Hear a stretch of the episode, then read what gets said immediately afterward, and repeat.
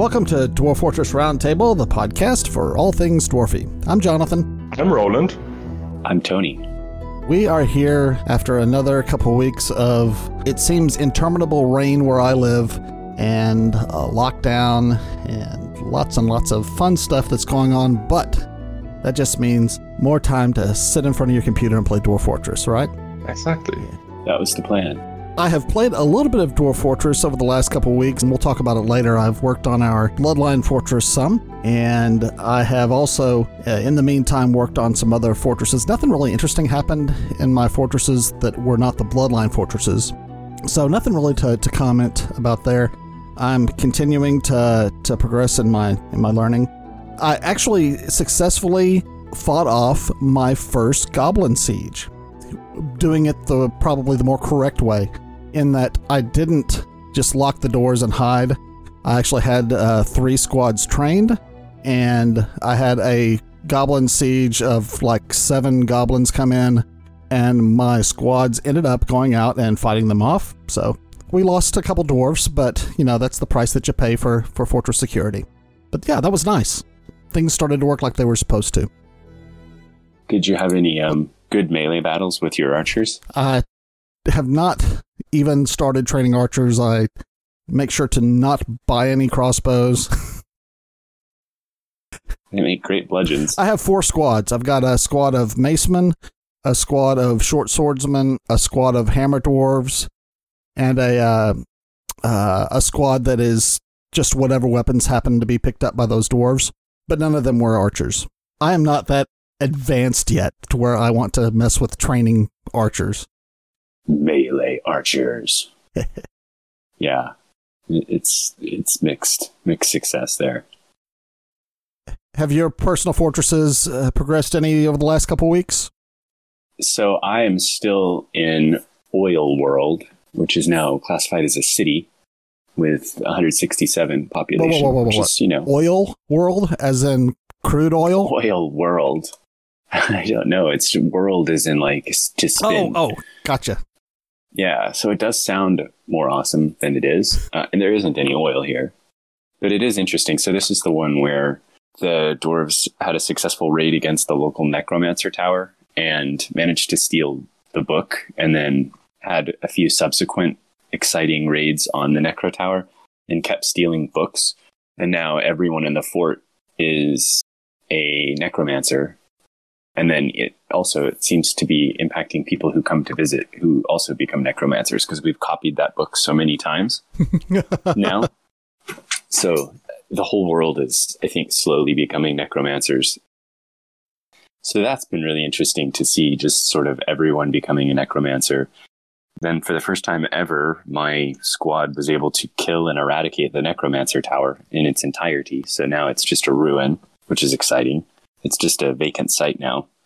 So I've never had that before. That was pretty fun. Were you able to see any details of, of how those battles went to eradicate the Necromancer Tower? Like as in like the combat logs or whatever. Yeah. It it looked pretty mundane. Like it wasn't, you know, there were some big ones, but um they took uh, the necromancers took a lot of people, a lot of the dwarves hostage and then some of those dwarves have just disappeared completely. I don't know where they've gone. They don't seem to be there anymore at the Necromancer Tower. But um, yeah, it looks like basically it was just defeat, successful ambushing defeat. I'm looking through one of the combat logs now. I wonder if they stopped being dwarves and started being necromancer experiments. yeah, so it's all like it's all human necromancer versus dwarf necromancer everyone's a necromancer. There's no such thing as no. we're in the, the, solid necromancer world. Let's see if I can find the very last mission log on this one because now I'm interested and let's see how it went. I think I was just so excited, so excited that it succeeded. I was like, oh, that's really cool. We we, ki- we killed it. Yeah, and it's just suddenly it just we just kind of went in and kept stealing stuff, and then I clicked raise the fortress, and then there were a whole bunch of artifacts left still and then we just kind of kept raiding it until there's nothing left. It, it just it sort of just petered out really, which is fascinating. Cool, cool. Well, not cool that it just petered out, but it's cool that you were able to to wipe out a, a necromancer tower. That's Pretty cool. Yeah, I, I'm I'm very surprised because I thought those had like beasts in them or something that couldn't be killed, but whatever happened, it it seems okay. So that's so that's that fortress, and uh, yeah, now I'm kind of like, okay, what now? Now you eradicate all other civilizations on your world. yeah, I think I must. I mean, if you're the tower, I- what, capital. T, capital T, then yeah, that's what you need to do. Yeah, I guess technically we are the tower now because we've got all the books and all the hotness. Yeah, I think I think we are the tower. I think You you're had right. the epic uh, locked cage battle with the other Necromancer Tower, and you prevailed. So that gives you the right to subjugate the entire world. Are we the baddies? So what will be interesting is if you retire this fortress and start up a new fortress while your necromancer fortress is going. I wonder if this you can be in the same civilization as your ne- necromancer fortress and have it be the mountain home. We are also we also have a duchy and four baronies, so that's pretty exciting. And they're all necromancers. Cool. Yeah, it's it's really it's really gone all gangbusters for us here in Oil World. I have to say this one's been this one's exceeded expectations. But I, I did have a thing where, um, and I, I guess this kind of starts in the cheating thing. But one thing that happened is, um, I'm playing in a it, it was a what do you call it a purple biome. Evil? Um, Yeah. yeah, it, it's an evil biome, but it doesn't seem to be. I can't tell if it's a reanimating biome or if it's just the fact that everyone's a necromancer and stuff just keeps coming back to life anyway because they keep raising it. But there was this echidna skeleton that shows up from time to time and absolutely lays waste. So what had happened is I had four squads of adamantine dwarves that were all legendary, whatever, whatever's. And I was like, this echidna kept causing problems. And so I was like, okay, go get him. And it wiped out all four squads over the period of like an hour as it's grinding away at zero FPS. So something bugged in the game, I think. And then the whole thing crashed. And, and so I lost that aspect of the progress. But now when I restarted, the echidna's not there anymore. So hey, we beat it, I guess, by by by a game crash. So that that's I'll, I'll take that as a success. So Roland, have you had a chance to play the last couple weeks? Yes, indeed. Um, I'm still in my cheese fortress, um, but at this point you can't really say it's a cheese, cheese fortress anymore because really it i- I have more adamantine than cheese. um, yes, yeah, it's it's ridiculous. I have five squads, I think. One, two, three, four, five. Yes, and they are fully adamantine clad as well. Even the archers, even the archers, and I still have around 800 to 700 uh, adamantine wafers lying around, and the spire is not even dug out like half the way. Cool. Um, so I have like a lot to go, and at this point, I'm just cranking out adamantine whatevers like statues, chairs. I'm even making clothes out of adamantine just to see if it's actually worth it or not. It doesn't seem like it's actually worth it, but okay. Can you demolish all of your workshops and uh, rebuild them out of adamantine blocks? Hmm. Oh, that that is actually a good idea. Should do that. um, the only thing that bugs me a bit is that you can't actually make beds out of adamantine, Uh, um, which is really sad because I have so much adamantine. I would love to give like everybody at an an adamantine bed so everybody is happy. Um, well, That's so wasteful. Yeah, it is. But you know, honestly, I have enough. At this point, I I gave my I don't even have like duchess or anything. I just have a mayor, and I gave him an adamantine-clad tomb, which means that there is a adamantine sarcophagus. Uh, chains of adamantine, chairs of adamantine, a chest of adamantine, um, I put a few coins of adamantine in there just for the you know fun of it. There are two statues of my mayor doing stuff. Like in one, he's making cheese, obviously, and uh, in the other statue, he's becoming a mayor. And they're both made of adamantine. Um, So it, it it's like ridiculously priced. That tomb, he loves it, and uh, sometimes he even eats in it. Your fortress is is the you know dwarf fortress version of Graceland. Yeah, yeah, yeah. Honestly, like at this point, I have so much wealth that I don't know what to do with it. Um, Do I need to explain the and- Graceland reference? I probably should because there's probably some youngins. Yeah. So Graceland was Elvis Presley's mansion in uh, in Memphis, and it was well known for being just over the top gaudy. With well, for example, instead of uh, he had uh, several uh, limousines that he kept in his uh, garage out back, and instead of chrome bumpers and chrome finish, it all was gold. So they had a gold trimmed Bentley in his backyard. Because of course it was. Of course it was, right. He had uh, like real fur carpet on the floors and so, yeah, it was just gaudy. That sounds like your fortress. Le- yeah, yeah, absolutely. Absolutely. And I think the only thing that actually keeps me from being overrun by goblins is probably the fact that I'm out in the nowhere. I'm still on the mainland, but I'm like out in nowhere. The, I think there's only one thing next to me, um, which is a dwarven fortress that uh, is also of my civilization. Other than that, I don't. There's like nothing. There is absolutely nothing. The next thing is ten day travel away. So yeah, there's there's nothing going on. It's uh, a whole emptiness, and this is probably the only thing that keeps me safe at this point because I have so much wealth. The goblins do try to to kill me. They send a siege of I think maybe a hundred goblins and a few um, like experiment people. The annoying thing about uh, what you know, the goblins are. Come on, I have like adamantine armor. a few goblins don't do don't do stuff against me. I also have a lot of drawbridges. So. Um, but the uh, experiments keep trying to destroy my fortress that is um, like open to the air.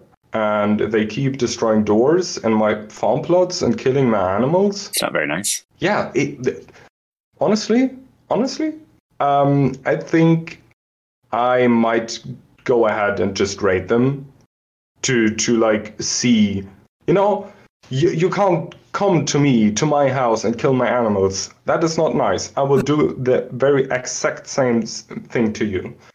Um, but other than cranking out adamantine crafts, I don't think I've done anything in this fortress. So Roland, uh, Trader Vic from the Yes. live stream is asking if you have any tips on generating a world with these uh, crazy amounts of adamantine. Um, it says that uh, it says that every time he tries to mine them, he just unleashes the clowns after a few bricks. Yeah, that's a thing, isn't it? Whoa. Do you just luck out in this case, or do you have any strategies you use? No, no, I, I don't have strategies. This was pure luck. I just wanted a cheese fortress. And but one thing I, I have to admit, I, I usually do one thing because I have some kind of OCD when it comes to my layout. Um, I use a DF hack to reveal the map to me before I start to do my layout, just for the very uh, purpose that I don't suddenly punch into the caverns while mining my fortress. Where's the Um? Well, well, yeah, I get it. know. I, I'm with you, man. I'm totally with you. I do not want to punch into the underworld by accident on my first tunnel. It's just annoying. Yeah, I mean, I open up to the caverns later on in the game, but um, I and while I do like deep fortresses, like between the second and third cavern layer, I don't enjoy actually going through caverns themselves because they are a cesspool of danger. Um, so I like to keep my distance to them, and um, sometimes I just scan how much adamantine I have or where the adamantine is, and if the adamantine is accessible enough to make it an actual option to go down there. Uh, most of the time, it is not because you have like two, three levels of, of it, and then you already have the um, like a hollow in the spire, and then you're gonna nah nah nah nah. uh, but this this time was the only time where I've actually seen an adamantine spire that big. Um, but I this is a normal world. I did not use advanced parameters or like world gen uh, stuff. Um, I think you can also use dfhack inspect. Don't quote me on the actual command things, how they're called, but I think there's something called inspect where you can inspect the map before you start in the very map. So you hit this keyword in and it shows you what kind of metal, ores, uh, stone types uh, you have.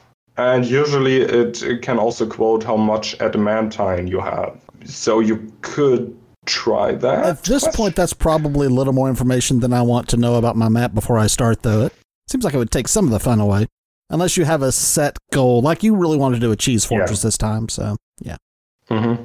Yeah, you're um, kind of like ready for that to happen. Yeah, that makes sense.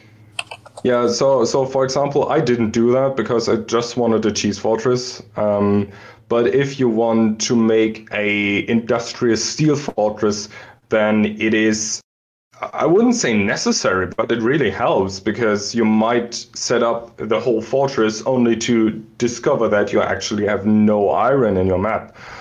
Um, and, that would be bad. And also, a, a, a place neck. for that would yeah. be if the whole purpose of your fortress is to do a great work and you want to make sure that your conditions are right before you start for building your, you know, 750 layer tower.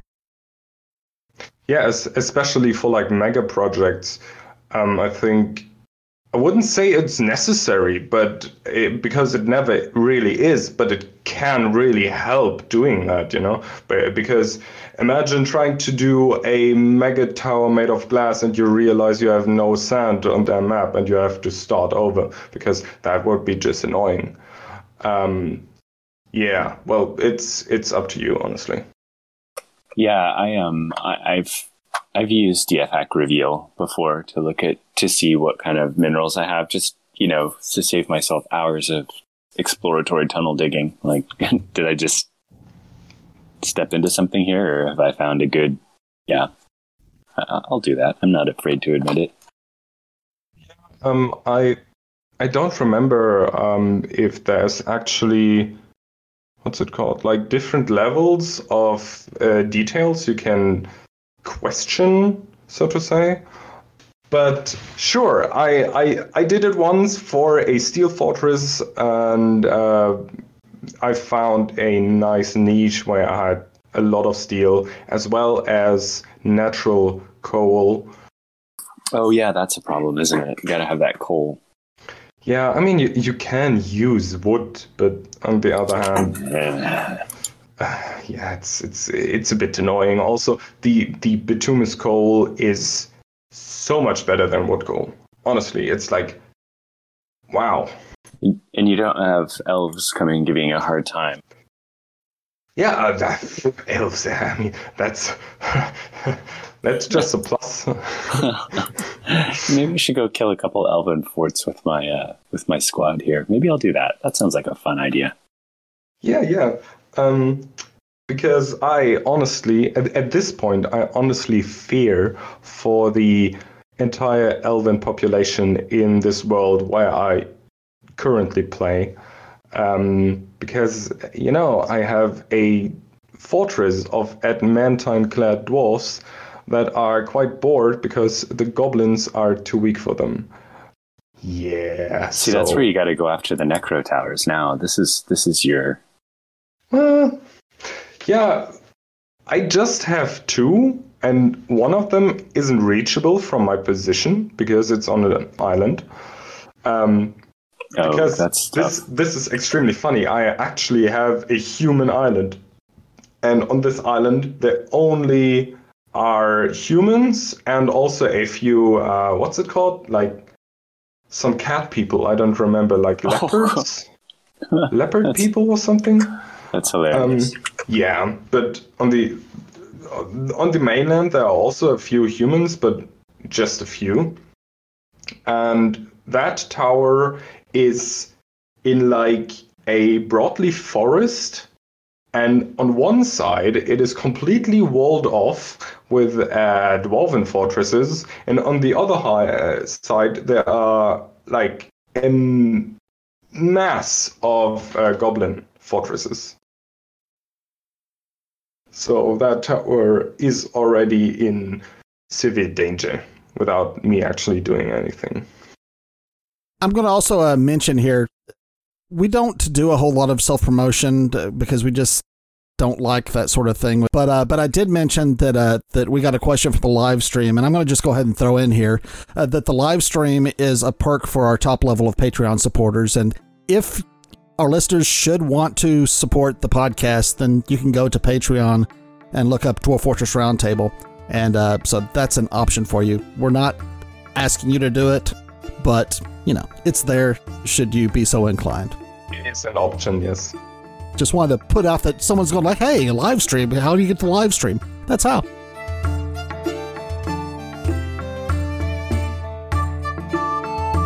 Um, the devlog. Uh, they came out on the 13th, and we have wonderful, wonderful tree stuff. Um, I myself really enjoy the stuff he posts, especially about trees and plants and stuff, because I like trees and plants in real life. And the third option that he posts is forest and crown shyness. And I was going to make sure that we talked about that. Yeah, that was cool. Yeah, yeah. Um, I don't want to like bore anybody with like the biological details behind that, but um, while not all plants in real life do that, I think it's a really, really good addition to Dwarf Fortress because I really had problems deciding, okay, this this tiny piece of plant annoys me and I want to get rid of it, but which tree um, like has those branches attached to it? So now this problem is over because you can actually see that the trees are not touching uh, against each other. You, oh, you yeah. have one separate tree and then you have a bit of space between that tree and the next one. So you you can always distinguish where one tree starts and the other one ends. And I think that is amazing. Yeah, that's pretty cool. So it pretty much looks like they are still going full bore ahead on working on graphics things for the for the Steam release. It does, yeah, and those those those um, it, it's so promising to see like these really tangible, cool visual updates um, that keep coming out. I think it's going to be really exciting to see what this will look like once it once we get the release version, first of all, I think that's going to, the Steam version is going to look really cool. And then just what people are going to be able to do with it in the workshop, it's going to be super cool. I'm not exactly sure why, but I have seen over the last few weeks a lot of chatting in the um, the gaming press about Dwarf Fortress and the Steam release, and uh, it seems like there's just been a, a, a huge uptick in the frequency of Dwarf Fortress articles out there over the last you know, since the beginning of, of May even. And I don't know if it's because of this last release. One of the things that he put in this last uh, in this last dev notes was the detailed picture of the uh, of the map, so that you can zoom in on the on the map, comparing it between the ASCII and the and the new graphics.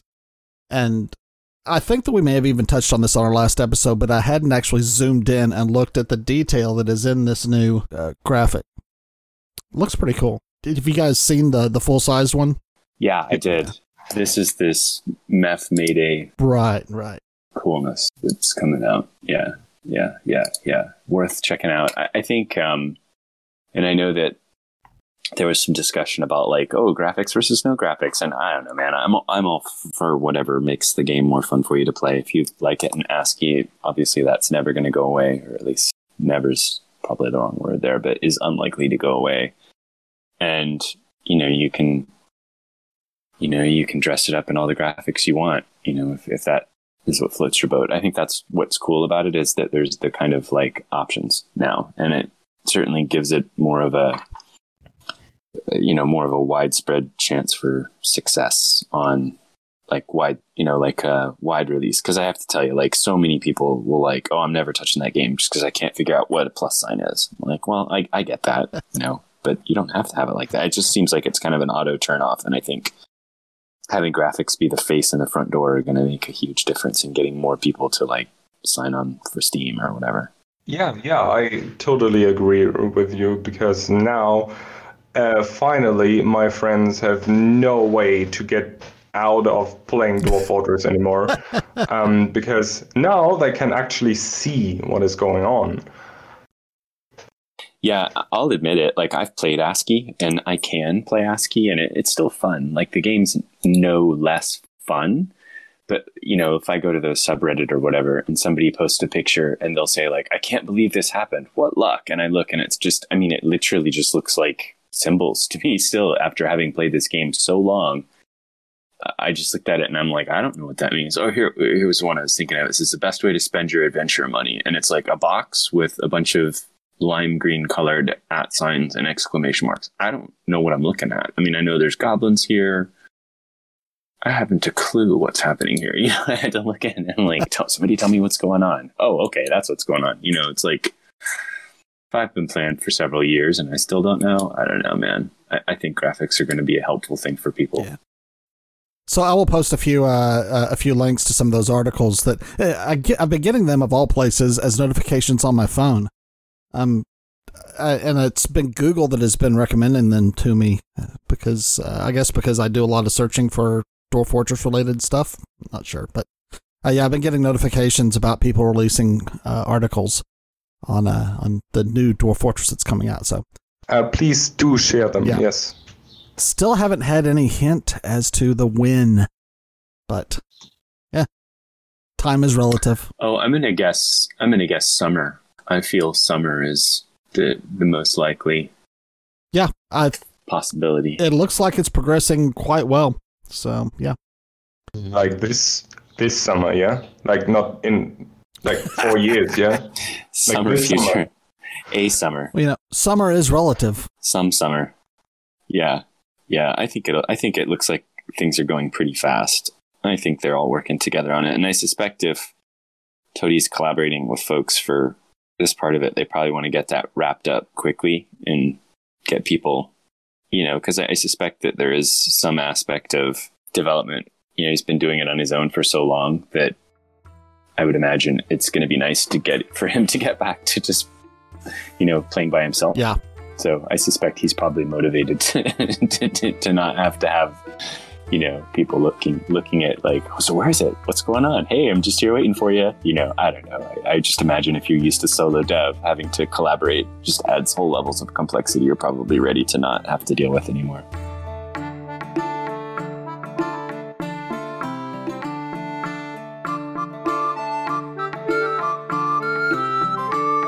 Our next uh, topic of conversation is Sharastalus. That's the name of the fortress.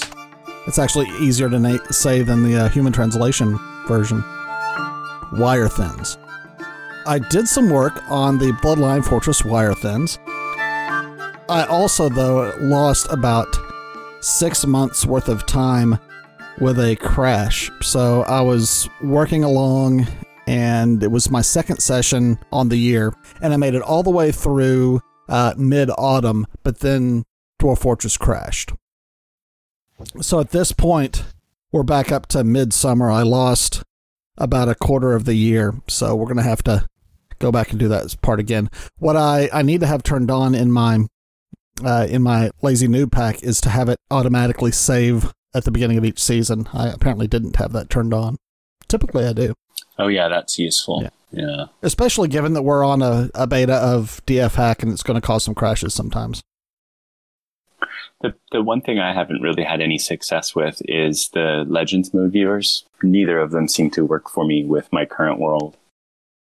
I've retired the fort and done the dump That's and stuff. and they just crash. They just it simply just will not work. Like, oh well, I guess I won't have legends for this particular.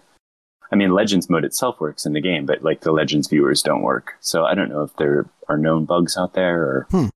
if I'm just unlucky with my world, but it, it didn't happen, and so I'm I'm okay with it. So- Let it go. What I want to talk about our fortress, though, is the fact that I took a pretty deep dive into the personalities of our individual dwarves. And I'm going to go ahead and bring that document up here so that you guys can see it. And You made a document. yes,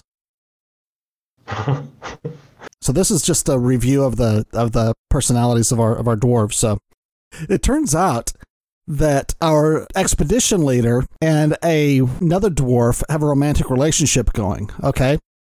And that's fine and everything, and and it looked like they were going to be the power couple of the uh, of the fortress. However, it turns out that there is a third dwarf who also has a relationship with Zan, who is the female dwarf. So if you look at Urvad, who's the expedition leader, you look at his description, it says that he has a romantic relationship with Zan.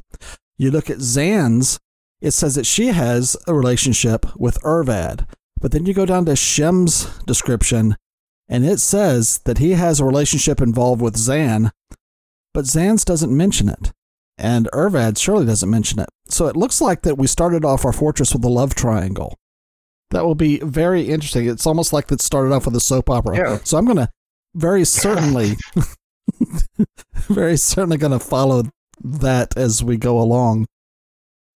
I also noted that uh, Urvad, whenever he is under stress, he clicks his tongue. I nicknamed him Clicker. It says Clicker here. I actually changed it to just nicknamed him Click. And Zan, whenever she greets someone, it says that she always points at them while she's greeting them. Kind of like, hey, how you doing? Finger guns. Yeah. Yeah, finger guns. Yeah. Oh, yeah. So I'm going to, yeah, we'll call that, we'll change her to finger guns. Yeah, that's an awesome thing to do to that person. Right now, her uh, her nickname is Point, but yeah, it's going to be Finger Guns. I also uh, added to the nickname of all of our original seven, added the word wire thin to the uh, nickname of them, so that they will be historical figures and they will be easily uh, findable in the Legends browser. Do a search for wire thin, and it will bring up any of those dwarves. So yeah, it's it's uh it's progressing along. Hopefully, I'll have the the rest of the year worked out within the next couple days, and I'll be able to pass on the the fortress to who gets it, Roland or, or Tony. Um, I mean, last time I got it right, so we could switch it around or stay at the. Yeah, it doesn't really matter. Yeah, I'll just You can turn it around pretty fast, whatever, whichever. Yeah. I mean, I can I can get a year done, no problem. yeah, uh, I should be able. I should, I've had this for like two months now, but yeah, cool. Hey man, it's quarantine years. But yeah, it's going to be an interesting fortress. I think. I like the. I like the. To, this is the first time I think that I've ever really read every bit of each of their uh, descriptions, and the personality aspects Oh my god, the pressure's cool. on now not to kill this thing. No, they're gonna die. Pressure's on. They're all gonna die. That's just the way it works. Oh, unless they Oh, become no. necromancers. Unless they become necromancers, No. then they never will die. Yeah, because yeah, because I've got a vampire active in my necromancer fort, and it doesn't seem to do anything to anyone. It's it's just pretty cool. Hmm.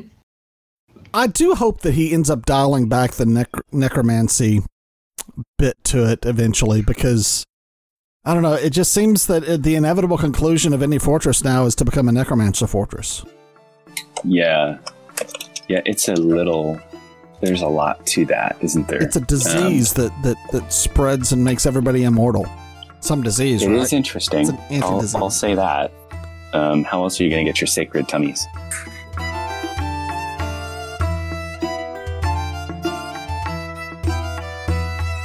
Last time we had a podcast, we cut Roland off short because we were running long, but Roland was wanting to talk about uh, happiness in Dwarf Fortress.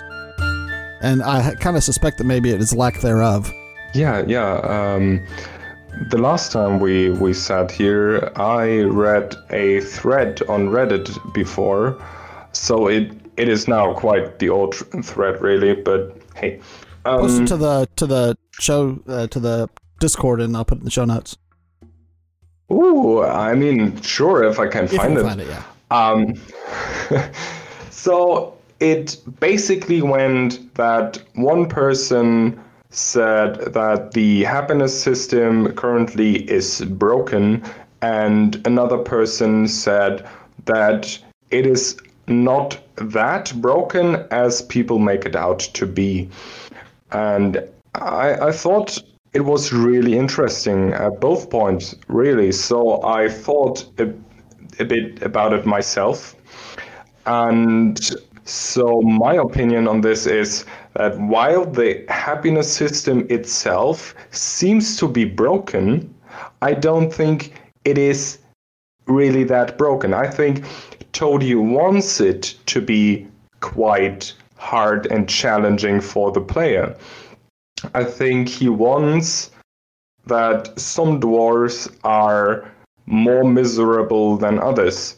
And he wants some dwarves to spiral downwards, and you, you have to make sure that you catch them uh, before they fall, and that it is not easy. Like like when like I don't know which version I started with, but I remember that in that version the dwarves were really easy to handle and they had no big trauma whatsoever. And you know, you could throw corpses at them and and, and, and horrible stuff, and they didn't care. Uh, so in this current version, it is completely different. But I think it is good. But hear me out about this. So, the only negative thing I have to add is that I think that the extremes on the Dwarven Happiness ladder are too hardcore. So, both the positive and the negative, because you get dwarfs that you can't help it it really doesn't matter what what happens to them you know they can have a happy dwarven life a lot of food a lot of clothing a good room maybe even you know a big family it doesn't matter. They are sad. And they spiral downwards because nothing they get unhappy for like one time. And they keep thinking about that one time and spiral downwards. And it doesn't matter if you give them like an adamantine room or something, uh, like statues made of gold or big beds, or they will continue to be miserable. And this is very obvious, but the other hand is the dwarves that will stay happy no matter what. Of course, they are somewhat less.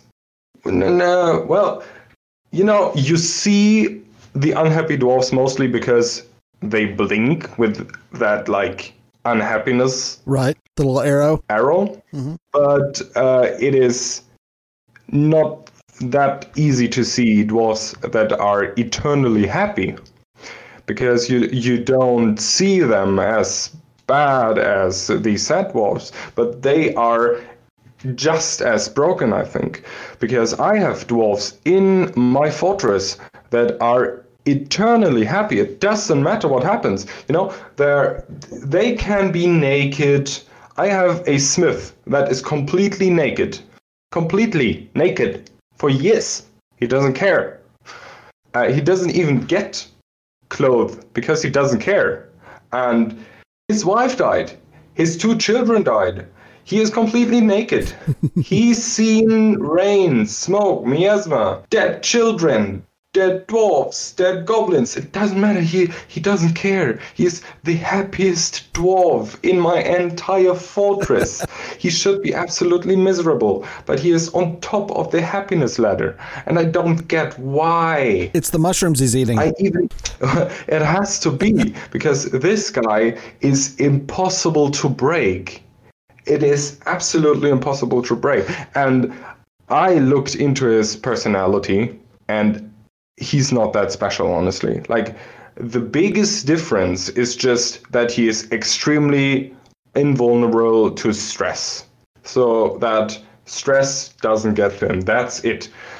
Other than that, he is a completely normal dwarf. Nothing out of the ordinary. While you were talking about this, Hmm? I did pull up uh, Reddit and and did a search. Now I know that this is not the thread that you were talking about because the thread you're talking about it was over two weeks ago. There is a more current Yeah. thread though called "Dealing with Stress in Game" that I will post a, uh, a link to in the show notes, and uh, and that talks a lot about the same things that you're covering here, and it also gives some nice pointers Mhm. on on things you can do to help Im- improve them. Uh, now, getting them to react more re- uh, realistically to tragedy in their lives, uh, it doesn't cover that. but Yeah. And this especially says they have to expel sad dwarves from the from the fortress to make sure that the rest of the fortress doesn't get dragged down. And I think that's like you shouldn't go that far just to make sure that your fortress doesn't get dragged down. Um, minor inconveniences in a dwarf's life should not be that massive in the dwarf's life because th- we all know that rain is terrible for dwarfs. And while, yeah, okay, I get it. Like they're underground creatures, they do not like water from above. Okay, okay, I can get that. They get miserable from it in a way and density of, of sadness and depression. You know? They get like rained on one single time and they will think about it for the next six years. And yes, I, I actually had a dwarf that kept thinking about getting wet outside for six years. And he went absolutely insane because of the rain. There was nothing else. He liked like the tavern stuff, he drank alcohol, he was a completely normal dwarf, but he kept thinking about getting wet. Like every second day. Didn't like the rain. Didn't like the rain. Yeah, he really didn't like the rain. so I had heard of The- the remove stress DFHack command, but uh, looking here, there it looks like there's also a fill needs DFHack. Yeah. So what would be the difference between those? Well, the remove stress just sets the stress to the. m- Okay, so first of all, stress works like this. If you go in the minus, like minus 100, minus whatever, Mm-hmm. then they get happy. If you go up, like 100, 200, they get sad. Well, they get stressed. And zero is like the medium, like a dwarf gets born at zero. And remove stress just sets this number to the most negative number there is, like minus 100,000 or something. It's a dwarven antidepressant. Yeah, it's an instant antidepressant, but it is just an antidepressant. If the dwarf wants to pray and you don't have a church, if the uh, dwarf wants some clothing, if he's like wants something to drink or he wants to see his family, then those needs will still not be met Gotcha. and he still gets in the next tick as soon as this as his needs get uh, questioned again, he will get the same big minus again. Gotcha. And fill needs is just fills his needs, but completely uh, le- uh, leaves his uh, happiness number untouched. okay. Okay. You know, um, I'm not completely sure about this. I might be just spewing something out there. I haven't done data mining on it, but I have the feeling that minor inconveniences can be m- more often remembered than major life events.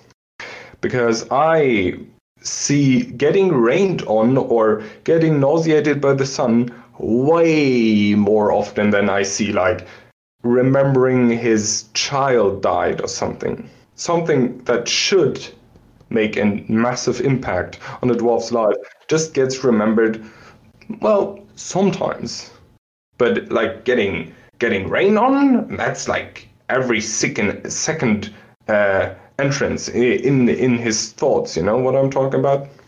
I would get it if it was like nauseating slime. Like if you got rained on by nauseating slime or blood or whatever, sometimes gross things. I would get it if that's what you're remembering, because that sounds really horrible. But just regular rain, I'm like, come on. Um, so, in conclusion, I think the extremes of how a dwarf could be sensitivity to stress, I say, that is like it's it's it's way too too too extreme on both ends.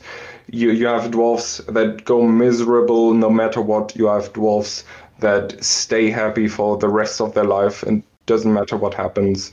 And it should be like the median of those things because normally your dwarfs are fine. Most of my dwarfs are like they don't like being rained on, but they get over it. They you know, they see dead things and they go like, "Oh no," but then they have a nice tavern and they go like, "Oh yes," so it's fine. So the median of dwarves is manageable, and just the extremes on both ends are just too extreme, just way too extreme. I think minor inconveniences could maybe be remembered for a few days, maybe a few months, but after years, they shouldn't be. They, they, they should not remember being rained on after six years. I am saddened and I am upset by remembering that I couldn't drink from a mug six years ago. Yeah, you know that's that's remembering that your spouse died or that your child died a few years ago. That is legit. Yeah but but that you that you couldn't find a mug six years ago probably is not. Yeah, yeah. I think a, a dwarven therapist would be a good job, an in-game dwarven therapist, just to help them work through their issues. I think that's a role. Yeah, like a mix between something they could, you know, get rid of bad memories or or general a whitewashing of memories so they can start over and they don't have to remember like bad things that happened a few years ago. I love that they can remember stuff now. Yeah, don't get me wrong, I love it. But they also have to forget things because if not, they just become really unstable. It's really important for them to move on.